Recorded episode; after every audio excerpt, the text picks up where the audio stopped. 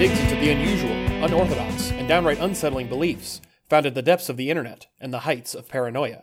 I'm your host, Dylan, and with me is the scrumtrulescent Brent. Nice. I like that. It's like Yeah. a nod to Will Ferrell's greatest SNL performances, James Lipton. Oh, I didn't even think of that, but yeah, you're right. Yes. Yeah, anyway, I am Brent. Yes. I don't know about you, Dylan, and all you out there, but I am personally still recovering from a nasty case of looking at my news feed on my phone. So, That's a mistake. yeah, should have done it. Anyway, so let's just say you know shit is bad in the news when you actually look forward to studying Armageddon and diseases to get some relief. But I'm joking, of course. But anyway, it is nasty out there. So let's let's move on. Sorry. Anyway, uh, all right, Dylan, what's going on today? Today, we're beginning our series on cancer quackery. The sometimes illegal, sometimes dangerous, but always goofy tinctures, tonics, and treatments that do little but prey on the vulnerable and induce a quick chuckle in your hosts.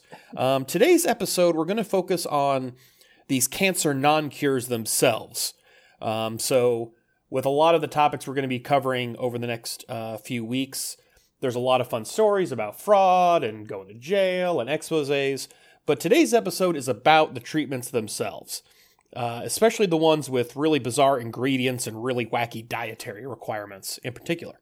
Mm. Um, one thing we want to get out of the way right up front is that we're going to be making fun of these con artists and quacks who promote all this stuff. Yeah. We're not making fun of the victims of their trickery and flim flam. You know, the victims, you know, oftentimes they're desperate people. You know, they're probably physically and mentally not at peak performance. And it's easy to be, you know, led to believe that these hucksters and scammers can cure them. So when we make fun of goofy ingredients, we're making fun of the people who are promoting them. Yeah. And also, if anyone thinks that saying this kind of thing makes us SJWs, you can kiss my ass. Well, now I've been triggered, Dylan. Good. That's what I was going for.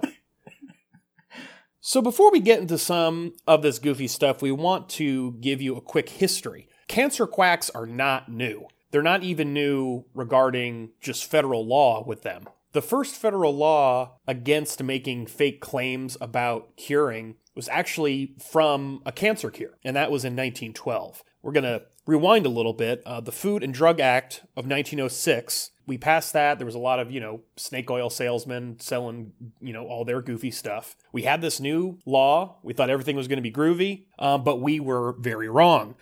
Um, in 1908, we have Dr. Johnson's mild combination treatment for cancer. Ah, Um, it it doesn't work. I know you were surprised, but turns out this doesn't work.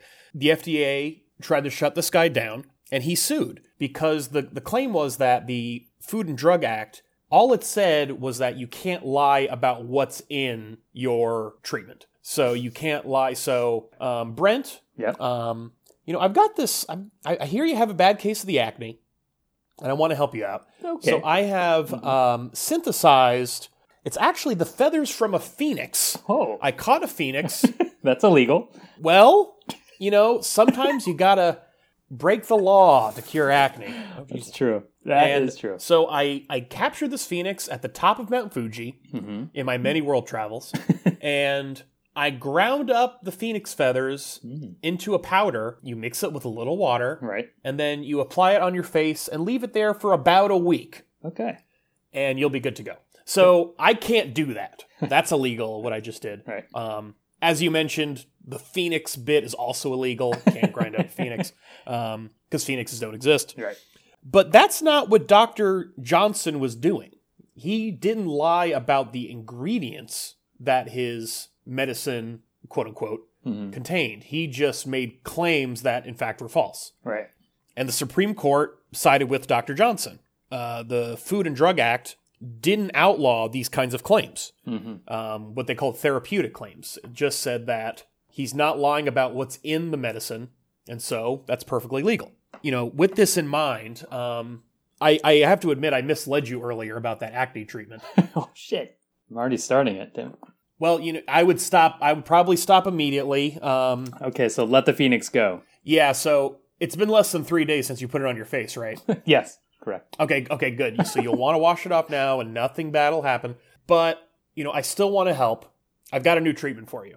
I have this water, and it is, I want to be clear about this. It is water. Okay. It's H2O. That's all that's in it. But it will cure your acne. wow. And and I can do that. That's so that yeah. in 1908 at least I could do that. But then we get the Sherley Amendment of 1912 and that officially made it illegal to lie about therapeutic claims Hmm. and put Dr. Johnson out of business. Good. But unfortunately, as you're about to tell us, many people are still in business for making very similar kinds of claims. Yep. The first one that we'll go over is the scorpion venom. Oh man, still scorpions. Yes. oh god. I know it never ends with the scorpion. I thought we were done with this that. is a scorpion based podcast, basically, is what's happening already. At least these are like actual regular scorpions. Kinda. It's yes. Escozine is another is the technical name for it, I guess. So in 2004, Dr. Arthur Grant, oh, I'm going to mangle this name, Michaelian, founder of and CEO of Medolife, became interested in the medical use of Caribbean blue scorpion venom. So I don't know about you, Dylan, but I no longer want to go to the Caribbean now. I will just assume he set out sticky pads around his house to collect them, like we all do, right? You're quickly becoming this podcast's chief scorpion antagonist. I CSA know, of this podcast. This Yeah, seems to be a recurring theme. Your constant battle with the scorpions of Nevada. it's torture. You know, also, you know, thinking about this, you know, after taking my mosquito exterminator exam, Right. um, yes, I don't want to go to the Caribbean either or any body of water. if there's one thing I learned Yes. is that every body of water is full of mosquito larvae. Yes. And they're sticking Avoid their butts in the air in order to breathe, and no one should like it. God. That's true. That's how they breathe. That that's how they breathe? Yeah, Through the stick- asses? yeah, they stick their butts in the air. Well, some of them. but I don't need to. We don't. This is not a pesticide podcast. Yeah. This is a no, blue um, scorpion podcast. That's right. There's no mosquitoes in Nevada, really. I mean, I think there are, but Very few, not. I imagine. yeah, maybe need- like one one guy. yeah, they need standing water. But we got a bunch of them. Yeah, we have a lot of really. Yeah, we have no water basically. Um, in 2010, he registered a patent in the Dominican Republic and six other countries to the polarization process that was supposed to improve the delivery of the pesticide minerals. No, I said pesticide. Look what's in my head now. I've ruined Oh. this. It's peptide minerals. I know. Oh boy. Same thing. Oh boy, same thing.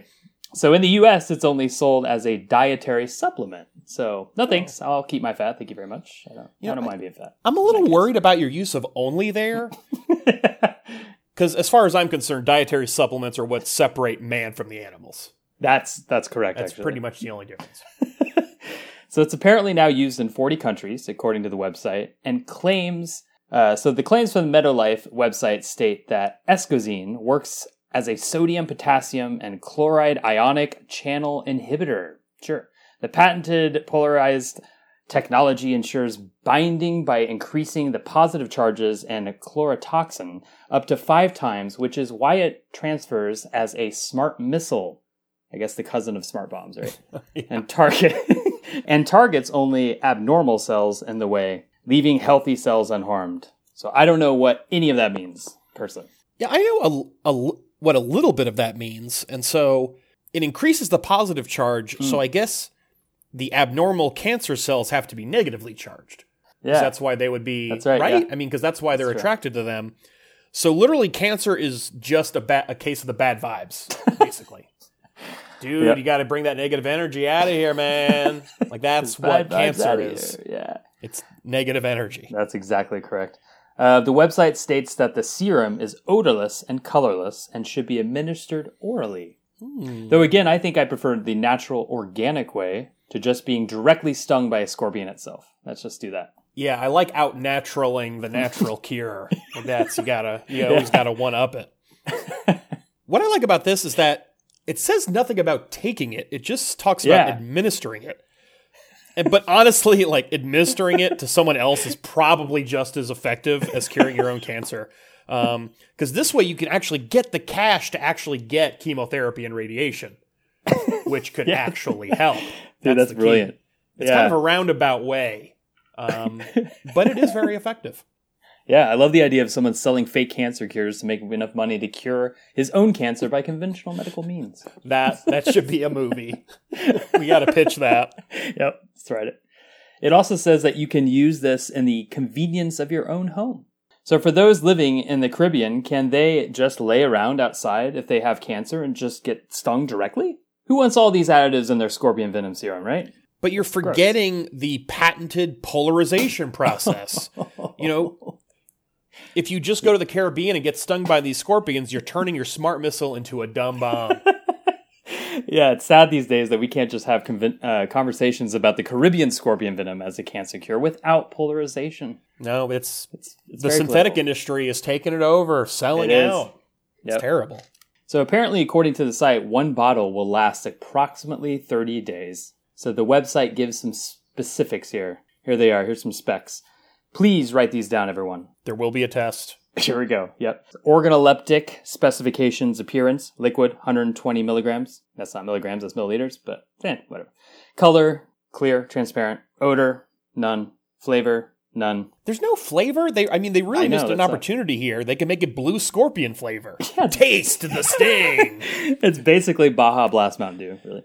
So effectiveness zero, but I added that part. So no, it might, it might even be negative. yes, You know, if you're not, if you can't afford the chemotherapy after, you know, an all expenses not paid trip to the Caribbean to get stung by these scorpions. so true. So shockingly, there is zero evidence that escozine can help at all in any of the ways in which it claims to help cancer victims. ah, shucks. I know, what a shock, right? so I have a suggestion though. Let's just try going straight to the source and letting these little Caribbean cruise scorpions sting patients directly. We can pull them off their little holidays, throw them in a giant jar so they can just sting until their little tiny heart's content, you know? Let's do it. I'm really pro direct sting, clearly. Yeah, you're really into that. I just keep wanting to hammer that home. I imagine when I imagine a scorpion stinging me in this kind of fancy way, mm-hmm. it's like they have those foot bath things where the foot bath with the water and it's got those fish that like eat your feet and eat Yeah. the dead skin off your feet. So I imagine that, but instead they're filled with scorpions. Dude, It is horrible. It reminds me when I was a child, dude. I was like seriously obsessed with caterpillars. So my friend, like, he had a farm, so we went there and we found tons of caterpillars crawling on the side of this like grain bin. Like, I mean, just like hundreds, like crawling up there, all different colors. So we took them home and I put them in a mason jar. And like it was seriously grotesque. Like they kind of were too full. It was, I, you know, my parents like, okay, you got to get get get get rid of these things. Yeah, So I, I, yeah. I was like, okay, mom, seriously? Like they can barely move. I guess you're right. So I took them to the nearest field. There's like a soccer field somewhere. Like we live near kind of like these um, open fields wherever people play soccer. So I opened up the lid and I smacked, and they came out like a chunk. It was like a chunk of one caterpillar. It was like a solid chunk, and then some pee, which was gross. Uh, but then you know Some they pee? Dispersed. Yeah, a little pee came out. They pee. I guess. Uh, I mean, obviously they pee, but there was a little liquid in there that was very gross. Okay. Yellow liquid. So when it dispersed, then they just dispersed, and that was like a you know beautiful sight, obviously, and very strange. I'm sure people are like, "What the fuck?" But um, how, how do yeah. you know? so it's horrible. how do you know it was pee and not I don't just? know what else could. I guess it could have been just the liquid from the water I'd slightly pour in to give them some drinks. I don't know. Yeah, you just yeah probably shouldn't have done that. sautéed those caterpillars out in the heat in that poor jar. um, yeah, that's really disgusting. I don't like welcome for that caterpillars at all, so this really horrified me. And when I lived in in Vegas, Yeah. my my mom's cats would drag caterpillars into the house Mm. and terrify me. Jesus. There was one time I was leaving, I would leave through the garage and I walked into the kitchen and there was just a big one, big juicy caterpillar. And I, and I, I remember I called to my parents. I was like 16. I was Yeah. basically almost an adult. and just like, there's a caterpillar here. And they're like, just walk around it. And I'm just there for 10 minutes and they're, they Right. don't hear the door open. They're like, are you still down there? I'm like, yeah. Oh, there's a caterpillar. Hello. Yeah, Oh, dude. I don't. My dad it- had to come down and, and take care of it. I couldn't deal with it. I, seriously though, like Midwest caterpillars, they were like the furry, kind of cute ones. They were like kind of furry, and like they had like literally they were like like kind of different colors and spotted, but they had like almost like yeah, it was like fur. Did they? Did the ones? Uh, this was like green and like just furless. Cat- yeah, the caterpillars? ones I remember were It's a good furless. It was just Yeah. green, furless, gross, disgusting abomination of of God's creation. Like that's Okay. all it was. I have to tell you one more story, and this is totally off topic, but we're on. You know, we're on the bug thing. So, have you? Do you know what a tarantula hawk is? Have you seen these or heard of these things? No. They're like sounds hornets. Sounds terrifying. Yeah, they're like hornets, but they have like one. They have like the second most powerful like sting, like painful sting. that there is out there. Um, they yeah, we saw one. Like me and me and uh, my girlfriend saw one walking near our house. Like it was like oh god, like we avoided it because they will like be very aggressive if you get near them. Um, but anyway, I was reading. dude, hornets? dude, yeah, they're Like I think they're hornets. Yeah. So there's, I was like, okay, what's got to be the most painful sting? Like bullet ants. That is the number one. It's like in Central South America, and dude, I was reading about these fuckers online. Like the reason it's called a bullet ant is because it literally feels like you've been shot by a bullet. Yeah, I've heard. I've yeah. heard about those. Fuck that. Really Yeah, on the like, nose with the name. Dude, seriously, yeah, it's insane. And in Brazil, I guess in a tribe, there's like an initiation ritual to become a warrior. It requires like young men to literally wear a glove full of bullet oh, ants. It's I know oh, exactly God. what you're talking about. I know exactly what you're talking about. Dude. It, it's like it looks like an oven mitt. It's like they sedate the ants, like you know, they get them all like whatever, and they put them in there like stingers facing inward, and then it's like they put it on. It's like five fucking minutes, and it's just paralyzing them. There was a Um, friend, a friend of ours showed us a video of there were I, I can't remember their names. There were these two guys who they host like a comedy show and they do Yeah. they go around the world doing goofy stuff Mhm. and they do this ritual. Uh, the one guy does the ritual and it quickly is not funny anymore. uh, he was just screaming. And you can see the other host for a minute is trying to be like, hey, uh, wacky, goofy, Yeah. fun. Um, but it's not. the guy is screaming. And they bring him to the hospital and he's just delirious. Ugh, Um, yeah, dude, that's I insane. I, can't yeah, imagine the I'll- pain. I'll, have to I'll have to see if I can if I can remember it and, and share it with so it's just like I basically remember. just like getting gunshot like wounds to your hands over and over and over again. Like if it's bullets like hitting you, it's like ah, horrible. Human beings are real creative. Really we get real creative with, yeah, they do. with how we live our lives. yeah, I mean, we thought the Book of Revelations actually sounds bad, but um, it's It might mild. be worse. it might be worse. Gloves of scorpion or uh, ants might be worse. Bullet ants. Lord. Anyway, where All we're right, at? back So, yeah, to the back to the real world. Dear God. Um, so the silver lining here is that at least Medolife suggests that those who take escozine don't stop the standard treatments by a licensed physician. So that's nice, right? Um, I don't know how nice it is. It's not a great sign of confidence in your treatment when you say, by the way, all that other stuff that, you know, yeah, big pharma is trying to sell you and those sellout doctors, you should still totally do that. But it's not it's not real. It's not gonna help. Obviously the blue scorpions, that's the way it goes. But just, you know, just in case. When I when I when you told me this, I imagine, you know, hey Brent, I want to cook you a dinner. Mm-hmm. You know, I want, I think you deserve that. You've been working hard. but just in case, you should bring some McDonald's, you know, Right. just in case the dinner.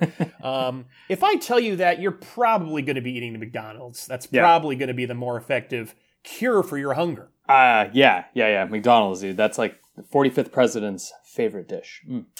Oh, that's true. Sorry to make this- Getting political. We're on the getting show. a little political like on this guy, huh? All right. So, according to the Memorial Sloan Kettering Cancer Center website, under the heading "Purported Uses Cancer Treatment," it says. No scientific evidence supports this use. The scientific papers published online about scorpion venom products have not been properly evaluated by the scientific community. And scientific is in quotes, by the way. Yeah, which I like. Scientific. I know it's like I should have probably pointed that out. Scientific papers in quotes. There should So my- probably be quotes just at the beginning and end of this episode. It's all a big, it's all a big scare quote. So my personal advice is don't use scorpion venom for anything except maybe for prepping for the end times, right? So you may want to harvest scorpion venom to dip your spear tips into to fights against the various beasts that was showing up as we discussed in our first two podcasts, right? So though I don't know how effective Caribbean scorpion venom will be against the locust scorpion horses in the book of Revelations. Just trying to, you know, tie Yeah, the so episodes maybe together. Mm-hmm. if you're in that situation, you can pretend that the the scorpion venom is from the locust scorpion horses, That's true. and so you could say, you know, stand back or you'll be in pain for five months and you'll want to die, but you can't. Um, so that was my original thought, but then again, like the people at the end times are super skeptical, so they are probably not going to fall for that. They see, they know what's going on. Uh, that's a solid point. So our next cancer cure, it goes by many names. Its original name was Entelev. Um, and that's the name I'm going to be referring to it for the most part because that was the original name um, before all the sellout names came. Yeah, no kidding. So it's also been known as Protocel, Sheridan's Formula, Jim's Juice, Crocinic Acid, JS114, JS101, 126F, and Cancell. According to one of the many companies who sold this over the, the decades, medical research products, um, at the time called Cantron, Cantron is amazing bioelectrical wellness formulation. It provides astonishing health benefits like no other substance on earth. It is the world's most potent antioxidant and scavenger of abnormal proteins which accumulate in the blood, tissues, organs, and joints. Cantron is known to dramatically aid the body's own natural defenses. Since 1984, it has received rave reviews from those who have taken it. One customer summed it up perfectly on an internet chat site when she emphatically stated how blessed we are to know about Cantron. So, from this little blurb on a website, there's a lot to go through. First of all, internet chat site. Uh, God, we are old. AOL disk days. Oh Lord. Gotta having to pick which number to use. I don't even remember why we had to do that. I, I just randomly picked a number. They never explained. no. Anyway, for the kids back in the day, going on the internet was like calling somebody. Oh God. Yeah. Also, uh, bioelectrical wellness formulation. Um, I don't think I can add anything really to that phrase. I don't. I'm just gonna. perfect. I'm just gonna display it, and the, and the listeners can make of it what they will. I also found it really interesting that this description doesn't actually say uh, Cantron, as they call it, Entelev, actually cures anything, which is a really beautiful escape hatch. Um, it improves natural defenses, rave reviews. Does it cure anything? Eh, that's not really the point. And then also, I really like the idea of relying on rave reviews to promote a product. You know, does I wonder if chemotherapy has a Yelp page? Oh God. Good question. You know, maybe that's because I, I I wonder about ways of tackling these kind of scam artists, and maybe that's maybe that's the trick. Maybe you know, Maybe oncologists they need to open Yeah. up Yelp pages for you know chemotherapy and radiation. So, as some of the names might have suggested, this was invented by James V. Sheridan, a biochemist with Dow Chemical in 1936. You heard that right. This alternative cancer cure was invented by a guy working in the synthetic chemical industry. Hey, I have a guy working on the inside currently at Dow Chemical on this one, so I'll get back with you. You know who you are. Oh man. Dun, dun, From dun. the inside. So we have all these fancy names, but let's look at Entelev, which was the name that James Sheridan originally gave his formulation. How did he come up with this name? It sounds kind of cool. You know, we want to know the creative process. Um, it came to him in a dream, Oh. inspired by God. Ah, so you know it's real. Yeah, exactly. As we've learned about the end times, you know, he got a vision. Um, I don't think he was at Patmos. He was actually in Detroit. Go Detroit. And it's he combined the words entelechy, uh, which roughly is kind of the elan vital or vital force that's supposed to kind of drive all of life, um, which we don't believe in anymore because it doesn't exist, and ev, which stood for electrovalent. Oh. All right, so what's in this stuff?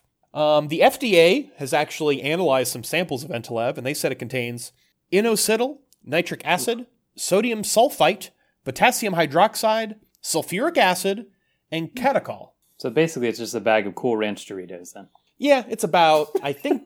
I think it's just grounded up uh, Cool Ranch Doritos, uh, which is that's actually going to come up a little bit later.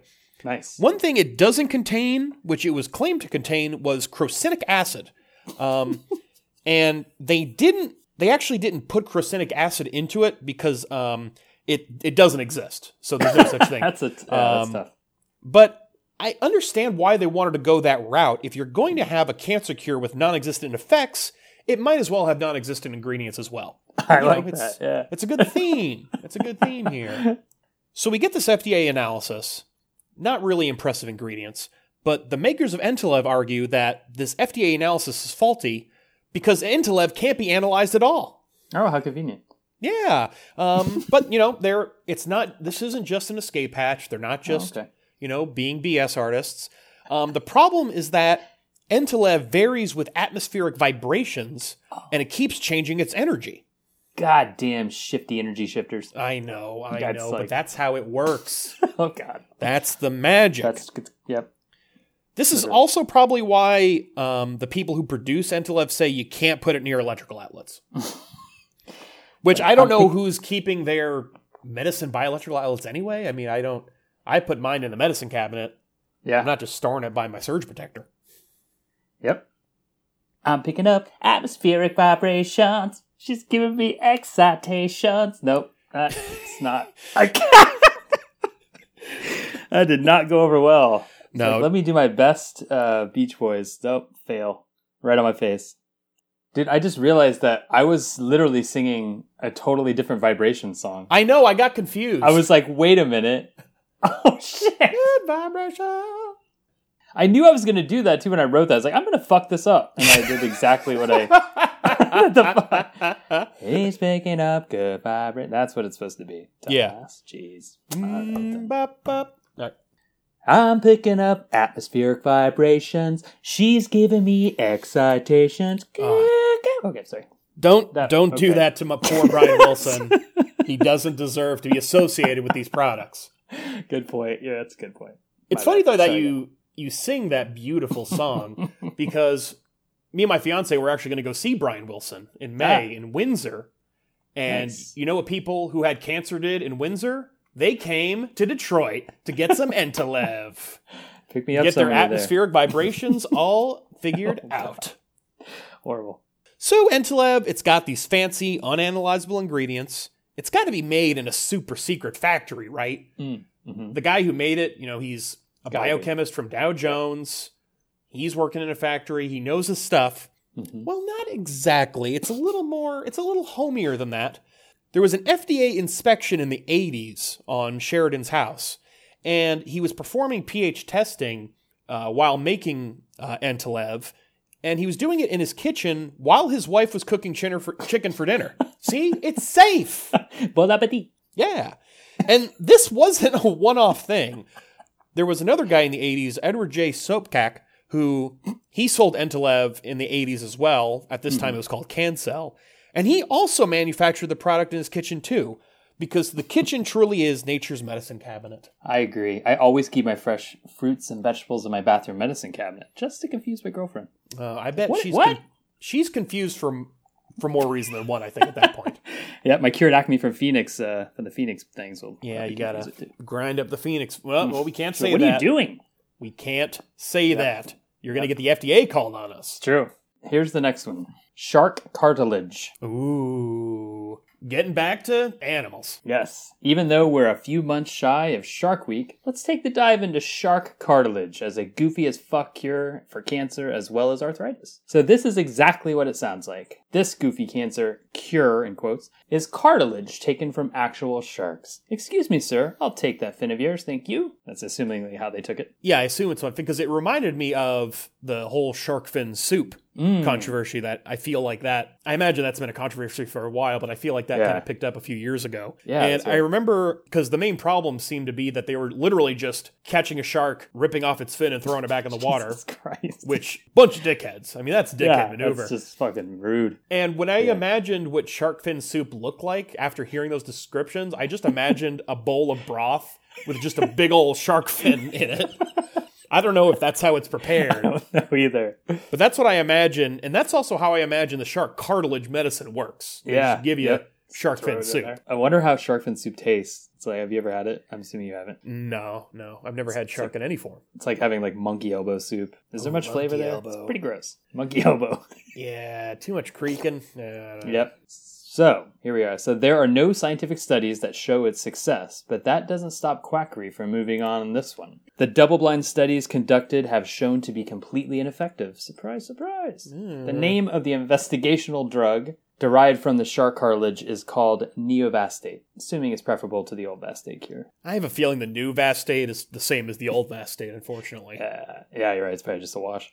Um, so, shark cartilage piqued scientific interest due to the presence of a protein in the cartilage that had possible effects in preventing angiogenesis. Is that how you say that? I think so. development. Yeah, I think it's development of new blood vessels from existing ones. That's what that means.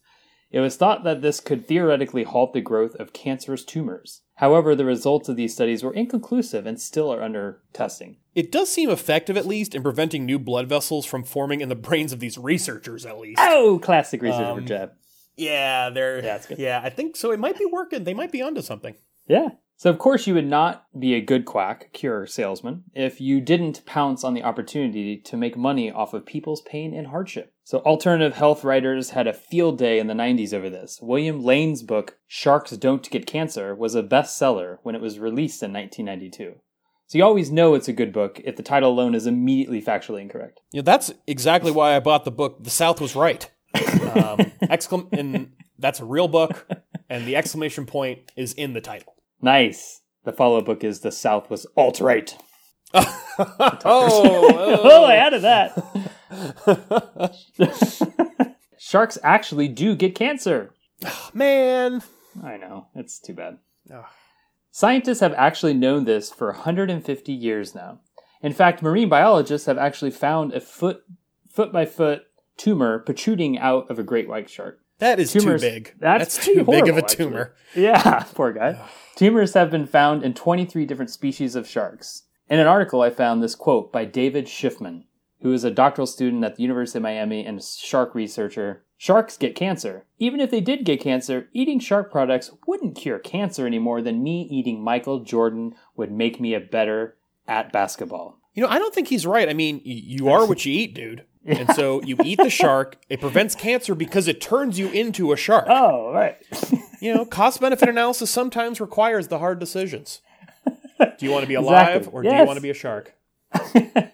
So that quote was from an article written in 2013. So I did a little research on David Schiffman, and here's where he's at now. I'm sad to report he is an open cannibal, but happy to report that he's one of the starting five of the New York Knicks. Little known fact. Oh yeah, you know, again, Yeah. cost benefit analysis. Sometimes you got to eat the it. famous ones. Speaking of knowing a book is full of shit by the title alone, this does remind me of the book that came out a few years ago after Hitchens, Christopher Hitchens died, with the title The Faith of Christopher Hitchens by this random evangelical guy, Larry Taunton. I am pretty sure this lifelong atheist, or rather anti theist, didn't have faith of any kind that Mr. Taunton was suggesting entitled. So I'll just assume, too, that the author of Sharks Don't Get Cancer is actually William Lane Craig before his Christian apologetics career. And it's by the shark's nature we know he is intrinsically cancer free. You know, but that wouldn't be a totally unprecedented career transition. So I know Michael Savage, for example, the the nutty Ah, right wing yeah. radio host. Horrible man, He yes. started out peddling uh, or hawking herbs. He was like an herbalist. Dude, from has a- peddling. Go ahead. he has sir. a PhD in ethnomedicine from University of Berkeley. That's that's crazy. So from peddling herbs to peddling fascism, that is a nice transition. I think so. I is that book by Christopher Hitchens? Is the guy saying that he's like a Christian or something? Like what's Well, the guy's point? yeah, the no, the book is saying that he's like signaling it like at the end and his last days and all this stuff. Just basic like another kind of asshole move from these people that do stuff like this. You know, just like oh, another, like a no atheists and foxholes. Yeah, it's just like, oh, you're dying, and then they're going to be around him, and then they're going to lie about it. Probably, I can guarantee you that's not the case. He's probably just really nice to him because Hitchens is probably like a nice guy.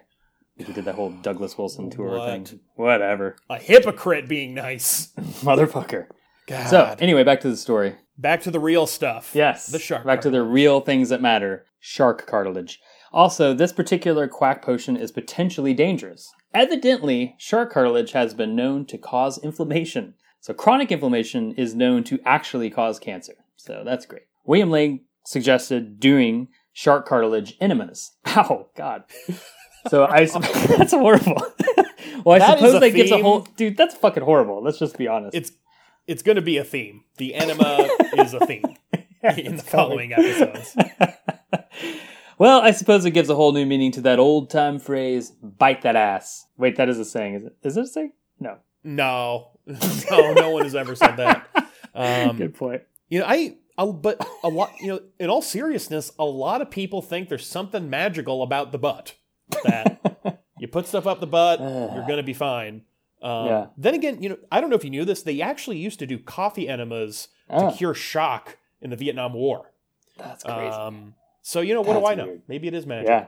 Yeah, I guess at least this asshole didn't try to peddle shark teeth as a cure for cancer, since shark tooth enemas sounds infinitely worse. Oh, you gotta grind it into a powder. That's right. So the fact is, no matter how you take shark cartilage or in whatever form you take it, it cannot be absorbed in the bloodstream, so it's essentially useless. Essentially, Essentially. What is it with these terrifying animals being the cure of cancer in humans? First it's scorpions, now it's sharks. I guess if you want to get tough on cancer, you got to find the meanest motherfucking animal on earth, then harness their scariness. I guess. So this is you're right. We need to start selling a cancer treatment called Infurium.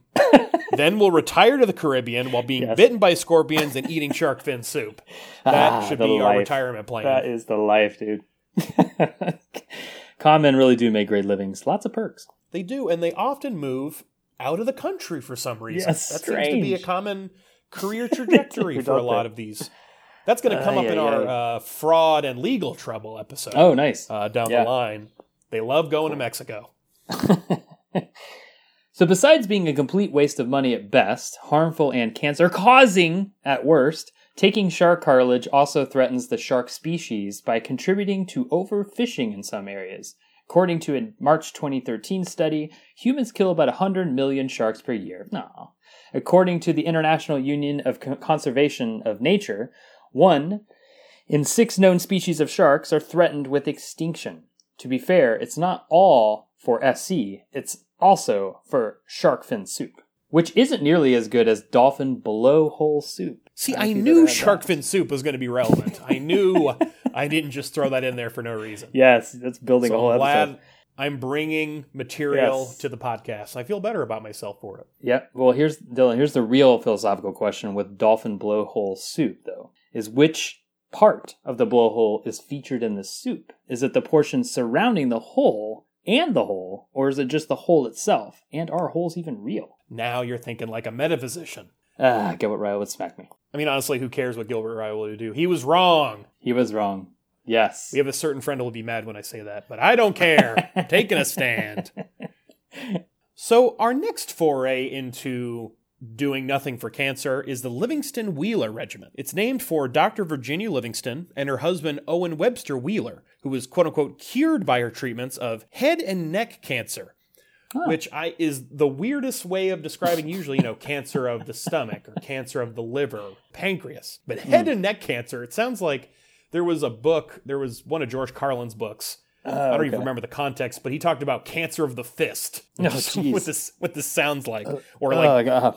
Cancer of like the hand signal for a peace sign. You know, like this, this is a very oh just it's a very strange way of describing cancers. yeah. While Livingston was researching scleroderma, she claimed to find an acid fast organism later named Progenitor cryptocides.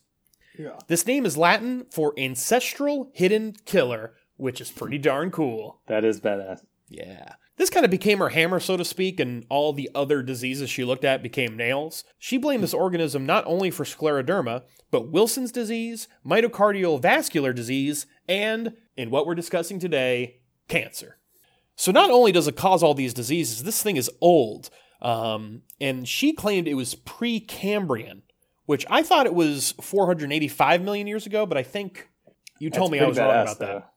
Yeah, it's technically. Well, I was looking when I was reading these, going through the notes here. It says technically the Precambrian cutoff is 540 MA. So technically, if this little fiddle is like 485 MA, it's at the boundary between the Cambrian and Ordovician, Ordovician, and the Paleozoic era. So I, I only know this for certain because I literally I'm like looking right now at this GSA geological time scale hanging on my wall. It's a poster I got, which is very nerdy of me. Um, Yep, but it's a little side fun fact. Yeah. Shame. I know, for shame. Um, did you know the Precambrian accounts for 88% of all of geologic time on Earth? That's pretty interesting, isn't it? I did. It is interesting. I didn't. That is know crazy. that. 88%.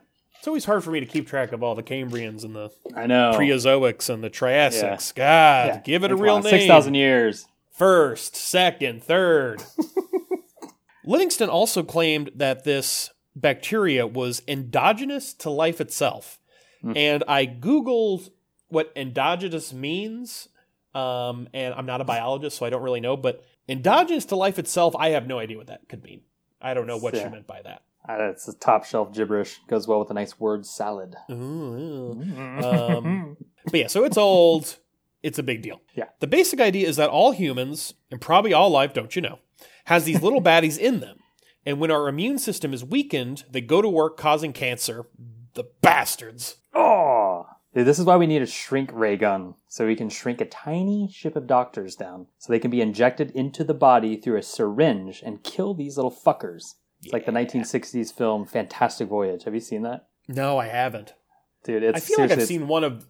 I mean, there's been a bunch of movies where people shrink down and sh- go inside a body. Right. Yeah. I feel like this one's like horrible, horrible, of course, graphics. It's 60s, but yeah, they shrink down, they go inside. That's like they're microscopic size. They're, inject, they're injected into a patient that needs special medical operations brains. They float around past like blood cells and blood vessels and neurons and through the lungs and brain. Like he gets this guy gets like thrown out into the lungs. He's like ah, like flying around. Oh, It's very no. strange. I know. so they go to the stomach and swim through a partially digested shark fin. Ah, I'm just kidding, not that part. No cancer No, in those shark fins. By the way. That's way, right. So they should make do they should make a movie where a tiny ship piloted by a doctor is injected into a body, but the twist is that the doctor that was shrunken down was first injected by another tiny ship of another doctor ad infinitum. I said that wrong. Ad infinitum. I think it's Oh, ad, boy. I think it's ad infinitum. Yes, that's the way I was trying to say. it. Ad Okay. infinitum. Yeah, so it's just ships all the way down. Well, just yeah, just shits. So if this disease causes cancer, or if this bacteria causes cancer, when our immune system is weakened, that means we need to strengthen it, right? That makes perfect sense.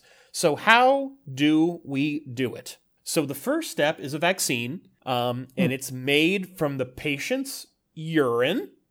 Um, you know, it's it's a good start. I like being Yep. self-reliant. So you know, I Who like does- knowing I can cure myself. Yeah, who doesn't like a nice cup of urine? Ugh. Subtle with a hint of asparagus. Oh God. Ugh, this is gross.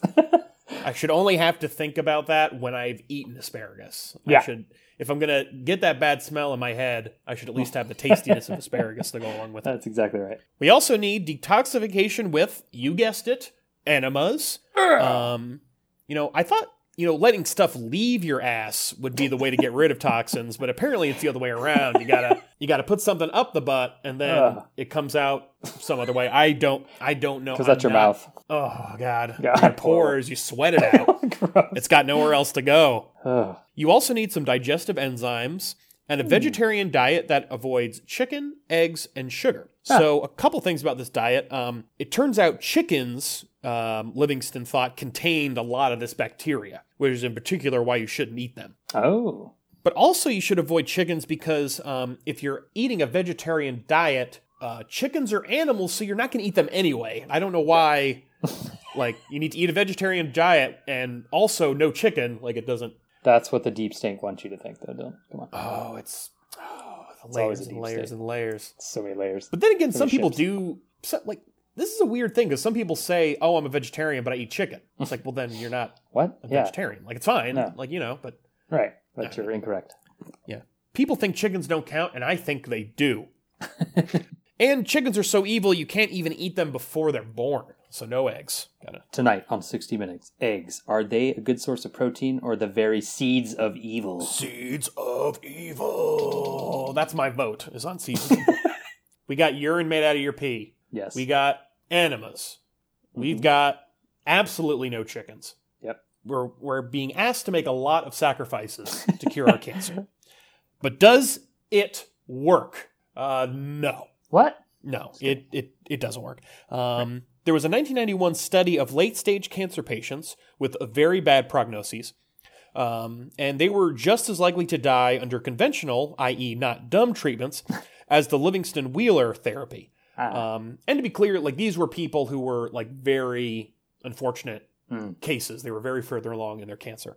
Um, but there was an interesting, like to me, there was an interesting twist to this. Was that not only were they equally as effective, i.e., equally not effective, but the Livingston Wheeler group they had a significantly lowered quality of life than those who had the conventional treatment. Which, of course, the conventional group had a better quality of life. They could eat fried chicken all day long, and no one was going to try to play with their assholes or try to get their urine to travel in reverse. Ah, the good life. Yeah. Oh, and that killer microbe with the really cool name that's super Yeah. old. Um, it turns out to be a simple common skin bacterium. Oh. Yeah, oops. You know, we all we all make mistakes. That deflates my entire technical talk about specific time frames and geologic scales. So, anyway. Ah, this little guy doesn't even exist, poor thing. Yeah, I actually want to. This wants to get me into technical talk about does it exist, but it's actually the the skin bacteria. So, like you know, like you know, witches don't exist, Yeah. but like stars, for example, like we used to have radically different ideas about what stars were, Right. but we don't say, well, stars don't exist because we had a bad theory Right. of them. There's all sorts of fun things, True. but That's um, Yeah. this is not a philosophy of science podcast. I'm not going to keep bringing it up.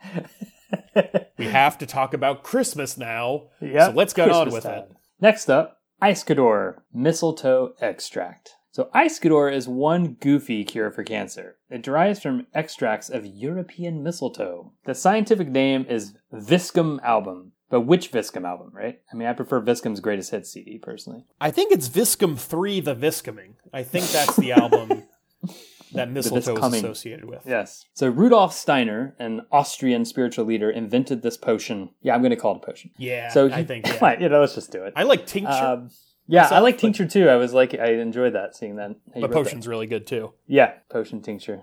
He did so as part of anthropopathy. I'm, gonna, I'm just going to keep that and keep going. Anthropopathy and anthroposophy. You know if it's like you know it's going to be. re- It's like the words are even beautiful, beautiful, tremendous words. All right, Beautiful. Let me start over. What he called a quote philosophy that attempted to bridge the gap between science, art, and religion. He succeeded obviously because the world is at complete peace right now. Yeah. So one, can people stop just calling any goofy ideas they pull out of their ass philosophy? I would really. That's Our fair our. PR is bad enough. We don't Mhm. need. we don't need this clogging up the discussion. And also, I mean, you know, there's lots of hard problems. You know, what is knowledge? You know, what is morality? Like me, like you know, maybe the bridging the gap, whatever that means, between science, art, and religion. That's a pretty big project. Like, let's yeah. let's scale it down. Like maybe later on we can tackle the big stuff. But I just it it just it brings a tear to my eye. Right. It really does. So it is the subject of continuing research because apparently it kills cancer cells in vitro and stimulates immune system cells. In alternative medicine, this is a it's as good as settled science though. So, but of course it's not. You know, I think this kind of explains though why we kiss under the mistletoe. It was the only place that your immune system was strong enough that if you kiss someone, you wouldn't get mono. You know, Uh, that's true. it was the Yeah. safe sex of their day, right. kissing under the mistletoe, and this explains why it works. According to cancer.org, the three components responsible for these effects are viscotoxins, which are small proteins which display cell killing activity with possible immune system stimulation activity, lectins, complex molecules which are composed of both carbohydrates and proteins that have the ability to bind to the outside of cells, and lastly, polysaccharides, which are carbohydrates with sugar molecules bonded together. So I'll assume added for sweetness. Yeah, you know, you gotta Yeah, gotta yada yada yada make sugar to make Right. the I don't even know how the medicine go down. I think that's I think that's literally that's, That's it. literally they're Mary. Poppins. You just went Mary Poppins. Oh, is that Mary? I've never Um, seen I Mary think so. Poppins. You should watch it today. Is it good? That and Fantastic Planet. No, it's not that good actually. But Oh, really? Fantastic Planet's fun. Since mistletoe may have the ability to stimulate the immune system, it has been classified as a type of biological response modifier. So couldn't that also describe scented baby diapers or poo pourri toilet spray?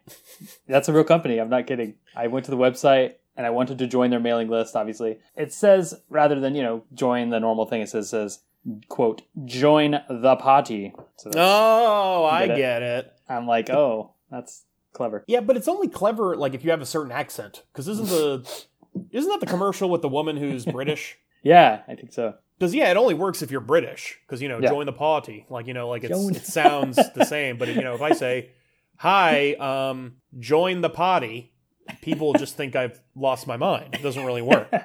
You've got to have an accent for that to be clever. Yep. So surprisingly, it may possibly do some to alleviate side effects of real cancer treatments called chemotherapy, but it has shown absolutely no clinical effectiveness as a drug, and because of this, the US highly controls Iscador, unlike Eastern Europe, where it is one of the most commonly prescribed drugs for cancer treatment. It's good to see Europe is more of an idiocracy than America for once on something. That's nice, actually. Well, I think it's because it's their moments. European mistletoe, and they you know, Right. it's it's more just nationalism. They just Yeah. want, you know they want they want to have their own thing. Like we're going to cure ourselves with our own products. Pride is not a cure Pride is all that matters. Yeah. Apparently, in the US, you can only ship the mistletoe extracts for approved research or for, in quotes, individual use. And only during the Christmas holidays, obviously. But still. That's not real. That's what I call a joke. yeah, December Um, twenty third right. through twenty sixth. That's about. That's, That's the only time. Now, do you have any good mistletoe stories from your Christmas past, Dylan? Let's go straight up Prairie Home Companion up on this bitch. So, if we're gonna do Prairie Home Companion, in that case, I don't. yeah. Um, I have no Oh. stories of being sexually harassed near mistletoe uh, by Garrison Keillor. Oh, shit. Next week, we'll try to fit in a, a few Bob Ross and Mr. Roger Burns. Oh, wait a minute, they didn't sexually harass anybody. Oh, that's a good point. Ah, that's a solid point. Yeah, Garrison Keillor, Yet. real sexual harasser. That's right. That's exactly correct. So personally, I don't really recall any specific mistletoe stories from my past. Growing up, I did love Christmas time, as we all did. Maybe Not all of us. But I am not going, I'm not going to lie. I sort of just ignored that bit of weed hanging from the ceiling. But I can tell you though, I never once thought to actually eat the mistletoe. Though I, if I did, I suppose technically by Christmas law, everywhere I went, girls would have to kiss me. Yeah, the mistletoe we that? had around the house was always made of plastic. Yeah, so I never, it, it dollar definitely never occurred to me Yeah. to eat it. Wait, so you aren't a fish that swims around in the Great Pacific Garbage Patch then? It's a little mm-hmm. educational humor. Oh, totally make- oh, that's good. Ugh. That's horrible. You should probably cut that out. They should make though. They really should make Pacific Garbage Patch Kids. I think they, they do have Garbage Patch Kids. Yeah, but then Pacific Garbage Patch to be like Yeah, I do like swollen. that.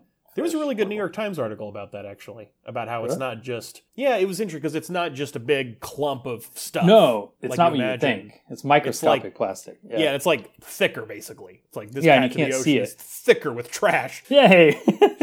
it's more dissolved into the water. Good. Yeah, that's that's better, right? Yeah, I think so. You know, I just Ah. because when I originally heard of the Pacific Garbage Patch, I imagined someone like in a lawn chair, just you know, drinking a Just sitting out margarita, there. like hanging out, Yeah. sunbathing on top of it. It's like tribes not- like starting out up there. It's like people starting nations, little nations. Yeah, no, like it's not like that at all, unfortunately. Ah. Anyway, so according to cancer.gov in Europe, though there are other ways of taking the drug in quotes, it's most commonly administered by injection. Man, that's intense. Dude, that's some hardcore Christmas fans deep in the Christmas cult. I would say you may be addicted to Christmas if you are injecting mistletoe.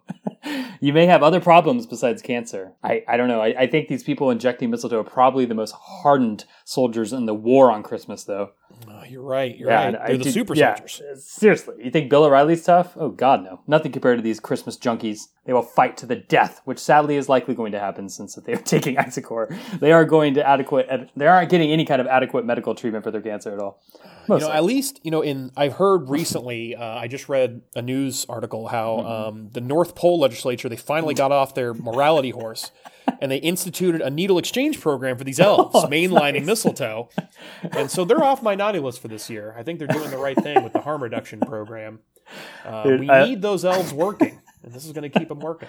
That's great. I do. I agree totally. I just imagine these Christmas junkies meeting with their Iscador dealer, Iscador dealers, in dark corners, all shifty eyed, and watching. They're like, "Hey man, hey hey hey yo, you got any of that toe?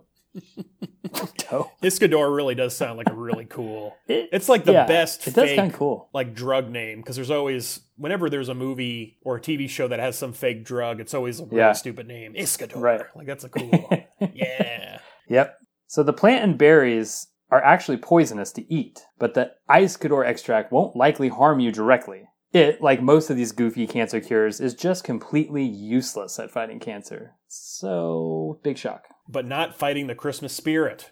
That's, what That's a good really one, yes. That's the thing that matters, really. I mean, they're, Yeah. come on, it's under attack.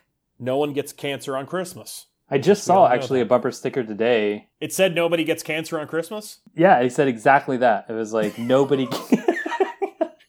no, like we were like driving, getting coffee, and this guy in front of us is just like, "Put." He's like, "Stop the attack. Put Christ back in Christmas." Like, oh, that is that is the main thing that's happening right now that needs to be addressed. I agree.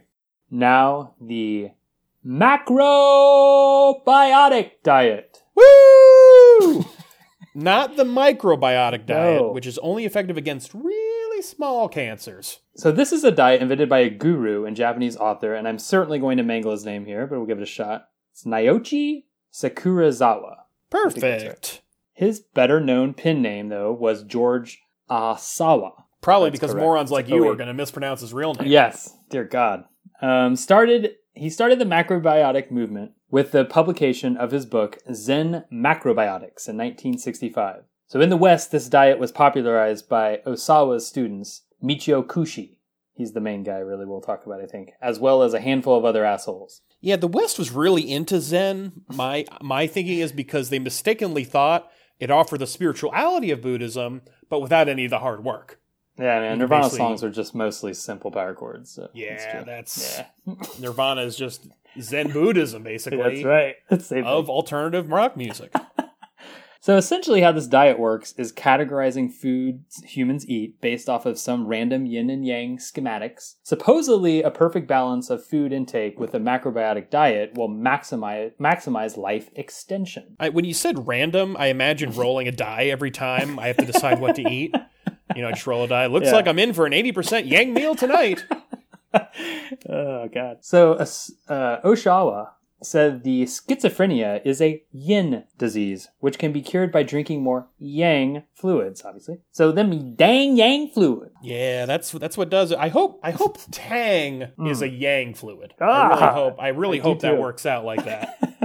but I don't know. I don't know the rules for the yin and yang foods. Interestingly, Meat is not banned from the macrobiotic diet, but is considered stagnating or extremely yin. So, sorry, I can't have an In-N-Out burger. I am a Unitarian, as they say. So, but wouldn't that make you a Yangitarian? Yes, actually. okay, good. um, but really, I mean, you should be more like me and just roll the dice whenever you go through the drive-through to figure out if you're going to leave hungry or not. That's true. Because then at least you get the chance of getting right. That's exactly correct. Yep. So alcohol, however, is considered extremely yang or overstimulating, along with fermented foods and various spices. So if you had too much to drink, dude, I'm totally yanged. Get off my roof. I, I, I, wrote that, but I was like thinking in, in the tw- dude, when I was like in my 20s in Springfield, Illinois, I just would get drunk and just randomly cl- climb on top of a bunch of like odd, like random shopping malls. Like I don't know why we did that. Just we'd get drunk and climb up to the roofs of places. I guess like, you were just yanged out of your mind. I yes, guess you just I think I was you know. correct. Yeah. Yeah, I don't think I've ever been. I've never climbed on a roof while intoxicated. That's not really growing stupid. up in in Las Vegas. That wasn't what yeah. we did. Not a lot of roof access. True. Probably a little too hot too up there. Oh god. So macrobiotic dieters were pretty much vegetarians who didn't drink very much alcohol for the most part. So macrobiotic foods tend to be Japanese food that is vegetarian. So Kushi described cancer as being quote the body's own defense mechanism to to protect itself against long term dietary and environmental abuse. So, this will be the next stage of evolution in climate change denialism, I'm, I'm going to call this. Okay, sure, the environment is changing and humans caused it, but it's just so abusive. Fuck the environment. It doesn't care about me or why I should care. Why should I care about it? Come on. Yeah, it's not helping you. It's not paying your rent. yeah. What's it's not contributing to your phone bill. Right. But I also I really love this is like the greatest description of dying I've ever heard. Like, yeah. look, you're not dying. Your body is just preventing you from eating any more cheeseburgers and throwing the wrappers down the sewer. It's preventing you from yeah. being an asshole. And the only way to do that is for you to no longer live. So Kushi defined the practice of macrobiotics as the selection, preparation, and manner of eating of our daily foods, as well as the orientation of consciousness. Dylan, I don't, don't you just hate when your consciousness is totally out of whack? Um, only when it's because I'm sober and I can't eat any of the spicy kimchi I've got. You know, that gives my consciousness a real tossle. and by implementing this practice, he said, it is possible to apply the order of the universe, nature, and life to our daily lives. Wait, there's order to the universe? I don't know about yeah. that, but I also want to know what nature means here because normally, you know, does nature mean right. like grass and antelopes and stuff like that? But you've already got life in there. Yeah. So maybe it's broader than that, but you got universe. So it seems like there's this middle it? thing in between yeah. the universe and life. What is that exactly? Um, I want to know what that is. It's probably where the yin and yang comes from. According to Kushi, macrobiotics is neither a treatment nor a therapy, but rather a common sense approach to daily living. There's a little wiggle room there, the escape hatch. However, in Kushi's own writings, he focuses specifically on the use of macrobiotic diets to relieve and treat illness, such as cancer and AIDS. He's not treating cancer and AIDS, he's just offering a common sense approach to cancer and oh, AIDS. That's right, yeah.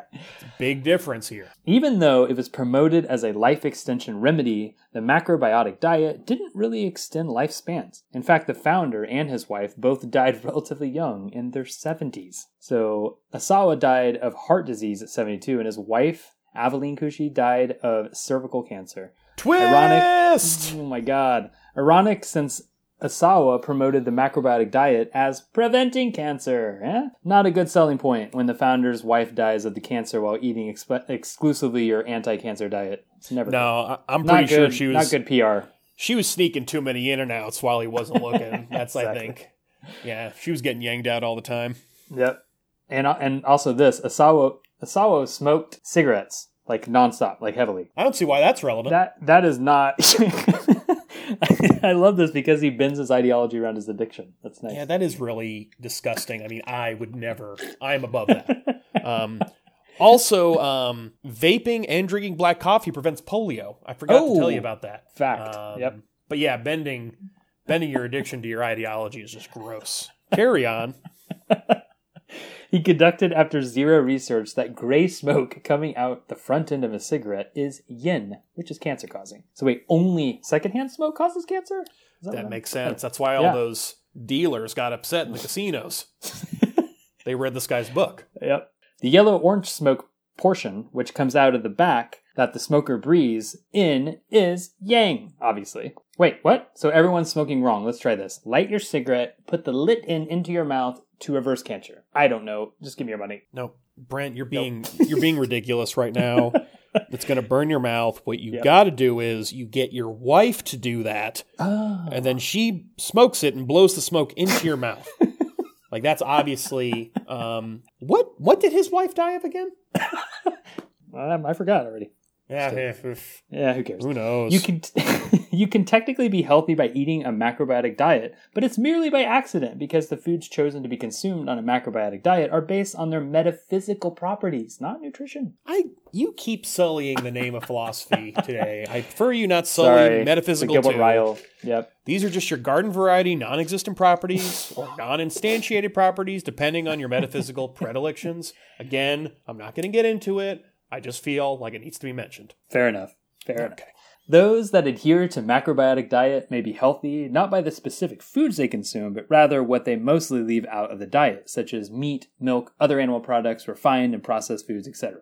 I really like the idea of being healthy on accident. It's like, yeah. It's not a happy accident, more a healthy accident. Ah. Ah. So in all seriousness, like let me do my best to do my Al Gore impersonation. So I'm gonna be honest here. Being vegan is is literally one of the best things you can do, you know, to curb your carbon emission. Whatever. I'm not trying to plug that, but You are trying to plug that. Don't lie. I'm I'm gonna plug it. All right, you're right. Good point. So cutting back beef alone does a lot to save acres upon acres of natural carbon sinks, which are rainforests. Actually, though, I think Al Gore is not really into that since his family is from big beef industry. So, uh, what? Well, yeah, Hypocrites let let him- all. forgive him for that one, right? You know. Anyways, I've personally been a vegan for a year, like I said. So, however, the intake of protein is actually a concern for me. Um, I don't know, like I get protein from shakes and other things, but it is hard to do because like the meat is the most like efficient small portion of protein you can actually eat. So this is why I'm 100% for lab grown meat, Frankenstein meat, literally, not literally Frankenstein's meat. I want to be a vegan that eats meat grown from tissues of animals. Sound weird? No way. That sounds badass to me. no, it does sound weird because you're telling me I can't go to In N Out anymore. I can't even get my animal style grilled cheese. oh shit! Wait, wait. Is animal style grilled cheese is grilled onions on and just cheese on toast, right? Or on the bun? Yeah, with the that Yeah, that's- secret sauce or whatever, and like lettuce and tomato and stuff. I, I guess it was like around like uh, what is it, April Fools? They had people were like doing some sort of a um, joke where they're saying to go to In and Out because they're selling like whatever like vegan patties or something, and they're going to all the In and Outs and they got like super pissed. It was like some secret menu that they were telling people to go. It was like, oh, that's an asshole move, but they got mad, and that was the end of that story.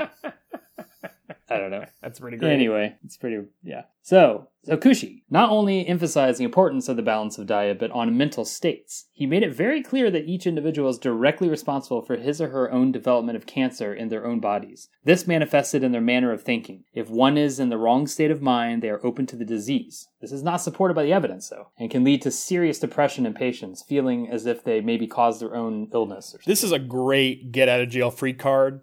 If you're a cancer scammer, you're eating all this arugula, you're inhaling just the gray smoke, but you still got cancer. I bet you're thinking about that time you got beat up in the third grade, and this is your fault. You need to quit it. Yeah, yeah. Get your mind Uh, right. last- dude, yeah, last year was tough for me. Hopefully not yang tough though. It's not Nah, cancer causing tough, tough. I hope. That's right. And with the macrobiotic diet, that ends our first episode on cancer quackery. How do you feel, Brent? Did you learn anything useful? Well, Dylan, I learned that often the weirder the quote unquote cure you offer for cancer, the most attention it gets. Whether it's shark bones, mistletoe, elf farts. Elf farts? We cover that? That'll be next week, probably. Yeah. It's wise to stick to medically tested treatments. Sure, it's fun to laugh at these and make jokes, but in all seriousness, this shit is going to do some serious damage to people in need. I know we, we each know people and care about people that are burdened by things that we've known in our lives before and currently know that have been burdened by this shitty, shitty disease, and it's no joke. So conmen and swindlers are bad on all fronts, but there is a bar in the lowest of the low are people that peddle this garbage to people who are sick and are dying. Oh, and also, fuck cancer. Fuck cancer. Just in general. Yeah, just in general, I'm going to say Yeah, my sister in law actually has a brain tumor. It's actually part of the reason we decided to do this uh, first. And, you know, she's looks like, you know, she's got a pretty good prognosis and she just finished the first round of chemo and radiation. And we should hear the MRI results in a few weeks. And it looks like it's going to be positive. Good, good. But there's a lot of idiots at her work telling her, you know, why don't you just take CBD oil? Like chemotherapy, man, that's poison. Um, and I want them all to die. Um, Yes. I want them to strangle themselves to death, um, preferably on CBD oil, um, Yeah, because that is uh, criminal negligence as far as I'm concerned. Um, I agree. Totally so agree. one thing I haven't we haven't really been mentioning in our previous episodes is I want to hear from our listeners. Um, so maybe you've had a cancer charlatan try to con you or someone you know. Maybe there's a piece of cancer baloney that has a special place in your heart, or maybe you just want to let us know what other weirdness we should cover in next episodes or how badly we're doing at covering the weirdness we've already talked about. so send us an email. We're at none dare call it ordinary at gmail.com. Right now, we don't have any social media accounts, um, not really for any highfalutin political reasons. We're just not really into it. But, you know, I could be convinced otherwise if people really want us on Twitter or Instagram for some reason. Um, I don't see why, but hey, you know, let us know. um, we love responding to the people. We're here for the people. Um, That's right. And if you have an opinion on that too, again, our email is none dare call it ordinary at gmail.com. Yeah, and join us next week where we will continue this journey down Cancer Quackery Road. So have a great weekend, everyone. Have a great week. Keep getting chemo. and weekend. Yeah. Keep doing it.